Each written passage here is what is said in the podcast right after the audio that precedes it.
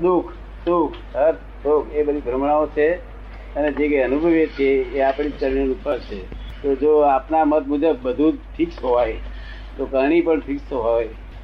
તો પછી કોઈ ગરીબીમાં સબળતો હોય અને કોઈ માલતો હોય છે તો આ ડિફરન્સ ડિફરન્સિએશન ડિફરન્સિએશન શા માટે રખાયું? બરાબર. બરોબર આત્મા શરીરમાં બંધાયા પછી જીવ થયો.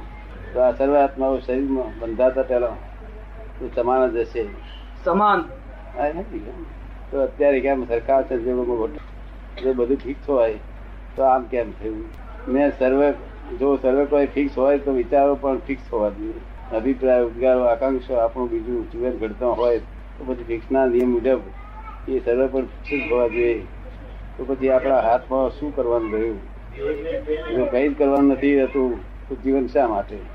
તેમ આ ઈશ્વર કે તમારી શું ટર્મિનોલોજી એટલે શું?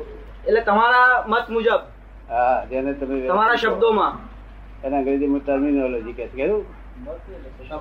તમારા શબ્દોમાં વ્યવસ્થિત કહો એમ. આ વ્યવસ્થિત પણ એનું અંગ્રેજી ટર્મિનોલોજી કે છે?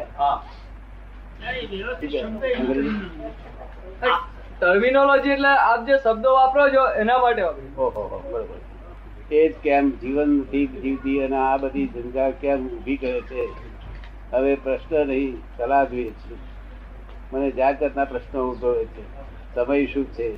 બ્રહ્માંડનો અંત થશે ખરો? સુપ્રીમ બિંગ નો ઉદ્ભવ થઈ શકે ખરો? ઉદ્ભવ વગર કોઈ સમજી શકે? તો મારે માટે આ પ્રશ્ન ઉત્તરમાં જાત, ઉત્તરમાં જાતનો, જાતને શું કહેવું એમ? તો મારે આ પ્રશ્ન ઉત્તરમાં જાતને શું કહેવું? જાતને શું કહેવું? હા.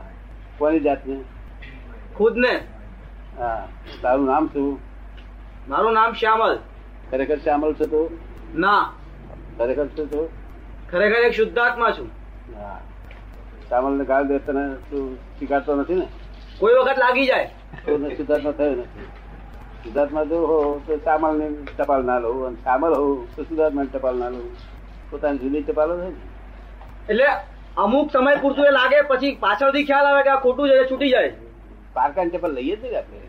જો અને જ્યાં સુધી સામલ છું તો હજી આપણે પેલી ટપાલ લઈએ જ નહીં. અને સિદ્ધાર્થમાં છે સામલની ટપાલ ના લઈએ. તો તો તમે જ્ઞાન લીધેલું શું લાગે ખરું? ના. પછી સિદ્ધાર્થમાં તો શબ્દોમાંથી વાંચીને. નેટિવ પ્લેસ કયું ગામ? સુરત. ચોક્કસ. જીવ છું એટલે થવા જોઈએ. ના પણ થાય છે ખરું ને. હા. અસર કરે છે? હા. તો ભ્રમણા કહેવાત ભલે ભ્રમણા કહેતી પણ અસર તો કરે છે ને? ઇફેક્ટિવ તો છે જ ને. જરૂર. અને આપણી કરણીનું ફળ છે. એ તારી વાત સાચી છે. કરણીનું ફળ છે એ વાત સાચી છે. પણ મુજબ બધું ફિક્સ ફિક્સ નથી આ કરણી. ફિક્સ નથી. કરણી ફિક્સ હોય તો પછી રહ્યું શું આપણા હું એ જ પૂછું છું. જો ફિક્સ હોય તો પછી રહ્યું શું આપણા હા પછી એનો અર્થ પછી આપણા હાથમાં શું છે? આપણા હાથમાં ફક્ત સર્જન સર્જન આપણા હાથમાં છે વિસર્જન આપણા હાથમાં નથી. સર્જન. મને જરા સાદા શબ્દોમાં સમજાવો. સર્જન શબ્દમાં સર્જન ગુજરાતી શબ્દ ના ના. બરોબર છે સર્જન વિસર્જન શબ્દ કરો પણ તમે કયા અર્થમાં વાપરવા માંગો છો જરા મને હજી ખ્યાલ નહીં આવે. હવે તે સ્વતંત્ર તો કોઈ છે જ નહીં. એમાંય પાછા પાર્લામેન્ટરી પદ્ધત છે. કેવી છે? પાર્લામેન્ટરી. પાર્લામેન્ટરી પદ્ધત. હમ. એટલે તારા વોટ બે હોય એના જેવી તારા હાથમાં સત્તા કરી શું કરી શકું? તો? પણ પાર્લામેન્ટરી બીજી પાસે બીજા ભાઈ અડકેલી હતી દબાણ કરું બીજું. તો આપણા સંપૂર્ણ સત્તા સત્તાધીશ નહીં સંપૂર્ણ સત્તાધીશ નહીં. કાર્ય કરવામાં. ફળ ભોગવામાં તારા હાથમાં છે જ નહીં.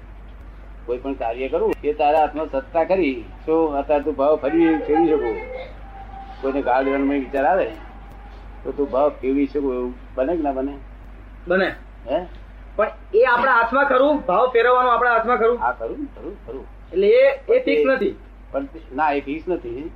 પણ તે પાછું એક પાર્લામેન્ટરી પદ્ધતિ છે એટલે બીજા પાછળમાં વોટિંગ હોય છે. પણ બનતા સુધી આપણે થાય ધાર્યું હોય તો. શું કહ્યું? એટલે સર્જન આપણા હાથમાં થોડું ઘણું ગણીએ. એટલે આપણને ચોઈસ નો સવાલ રહે ખરો? હા ચોઈસ નો સવાલ રહે. ચોઈસ નો સવાલ રહે. એટલે આપણા હાથમાં રહ્યું. હાથમાં રહ્યું. હવે એનું ફળ પછી આપણે બહુ પડે એટલે એક વખત ચોઈસ થઈ જાય પછી બધું ફિક્સ થઈ ગયું. પછી તમારા હાથમાં કઈ ના રહે. એનો અર્થ એવો થયો ને? ચોઈસ પ્રમાણે આપણે ભાવ કર્યો હા. એટલે પછી એનું ફળ આવે. એટલે પછી આપણા હાથમાં કઈ નથી રહેતું. હવે કેટલાક માણસો છે તે ત્યાં ચોઈસ કરવાની શક્તિ ધરાવતા નથી. કે જેવો ભાવ ઉત્પન્ન થાય છે ને કુદરતી તેવું જ કરી નાખે છે. તો એટલે એ પુરુષાર્થ ના ગણાય. તો એ અર્ધ જાગૃતિ બિલકુલ જાગૃતિ વગરનો માણસ કહેવાય. સમજ જાગૃતિ એટલો લાભ કરે. હવે ફીક તો એવું કશું છે નહીં.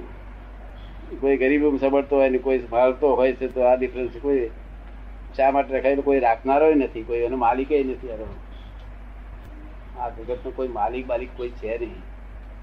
તો આપણે તને શું લાગે? કોઈ માલિક હોય એવું લાગે? લાગે છે. કારણ કે આપણે ક્યાંથી જન્મ્યા એ સવાલ પહેલો ઉદ્ભવે. આપણે જન્મ્યા આપણા પૂર્વજો જન્મ્યા પૃથ્વી જન્મી આ બ્રહ્માંડ જન્મ્યું કંઈક સર્જનાર તો કંઈક હોવો જોઈએ ને? હા કેટલા એક જણા છે બે જણા છે? એક જ જણા હોવો જોઈએ કારણ બે જણા તો અંદર અંદર ઝઘડી મરે. એ જ કોર્ટ ચાલે. શું? વાત બહુ ડાપણી કરી ને? બે જણા તો લડી. ઝઘડે.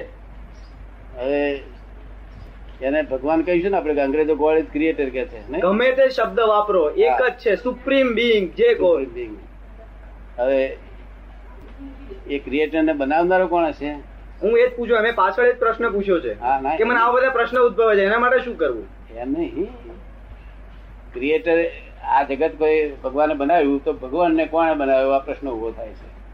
તને એવો પ્રશ્ન ઊભો થયેલો? હા એ જ મેં પાછળ લખ્યું છે પછી પછી કરીએ આપણે. પણ ભગવાનને કોણે બનાવ્યો? એ મોટે મોટો પ્રશ્ન ઊભો થાય છે. તો મને પહેલો જ પ્રશ્ન એ જ ઉદ્ભવે છે કે ભગવાનને કોણે બનાવ્યો? આપણને ભગવાને બનાવ્યો ભગવાન ભગવાનને કોણે બનાવ્યો? ભગવાનને કોણે બનાવ્યો? એને વાતે સાચી. તારો પ્રશ્ન કઈ ખોટું નથી. એટલે પછી આનો એન્ડ જ ના આવે. એને એને કોણે બનાવ્યો? એને કોણે બનાવ્યો? એટલે વાત ખોટી નીકળી. લો ઓફ ઇન્ફિનિટિવ થયું આ.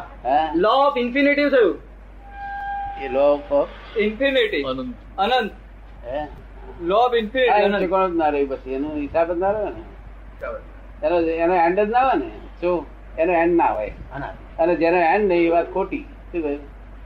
એન્ડ આવે તે સાચી જો એટલે હું પણ એવું જ કહું છું ફોરેનના સાયન્ટિસ્ટ મને પૂછે છે કે ગોડ ઇઝ ક્રિએટેડ તમને શું લાગે છે? તારે મેં god is created correct by Christian view point not by fact શું કહ્યું? Not by fact not by fact વાસ્તવિકમાં તો એવું નથી. તારે કે અમારા ક્રાઇસ્ટ જાણ્યું જ નથી. તારા છે તો બહુ જાણ્યું છે. આખું ન્યૂ ટેસ્ટામેન્ટ કે જેવી તે વસ્તુ છે. તો અને તો બહુ જાણ્યું છે પણ એનાથી આગળ ઘણું જાણવાનું બાકી છે કહ્યું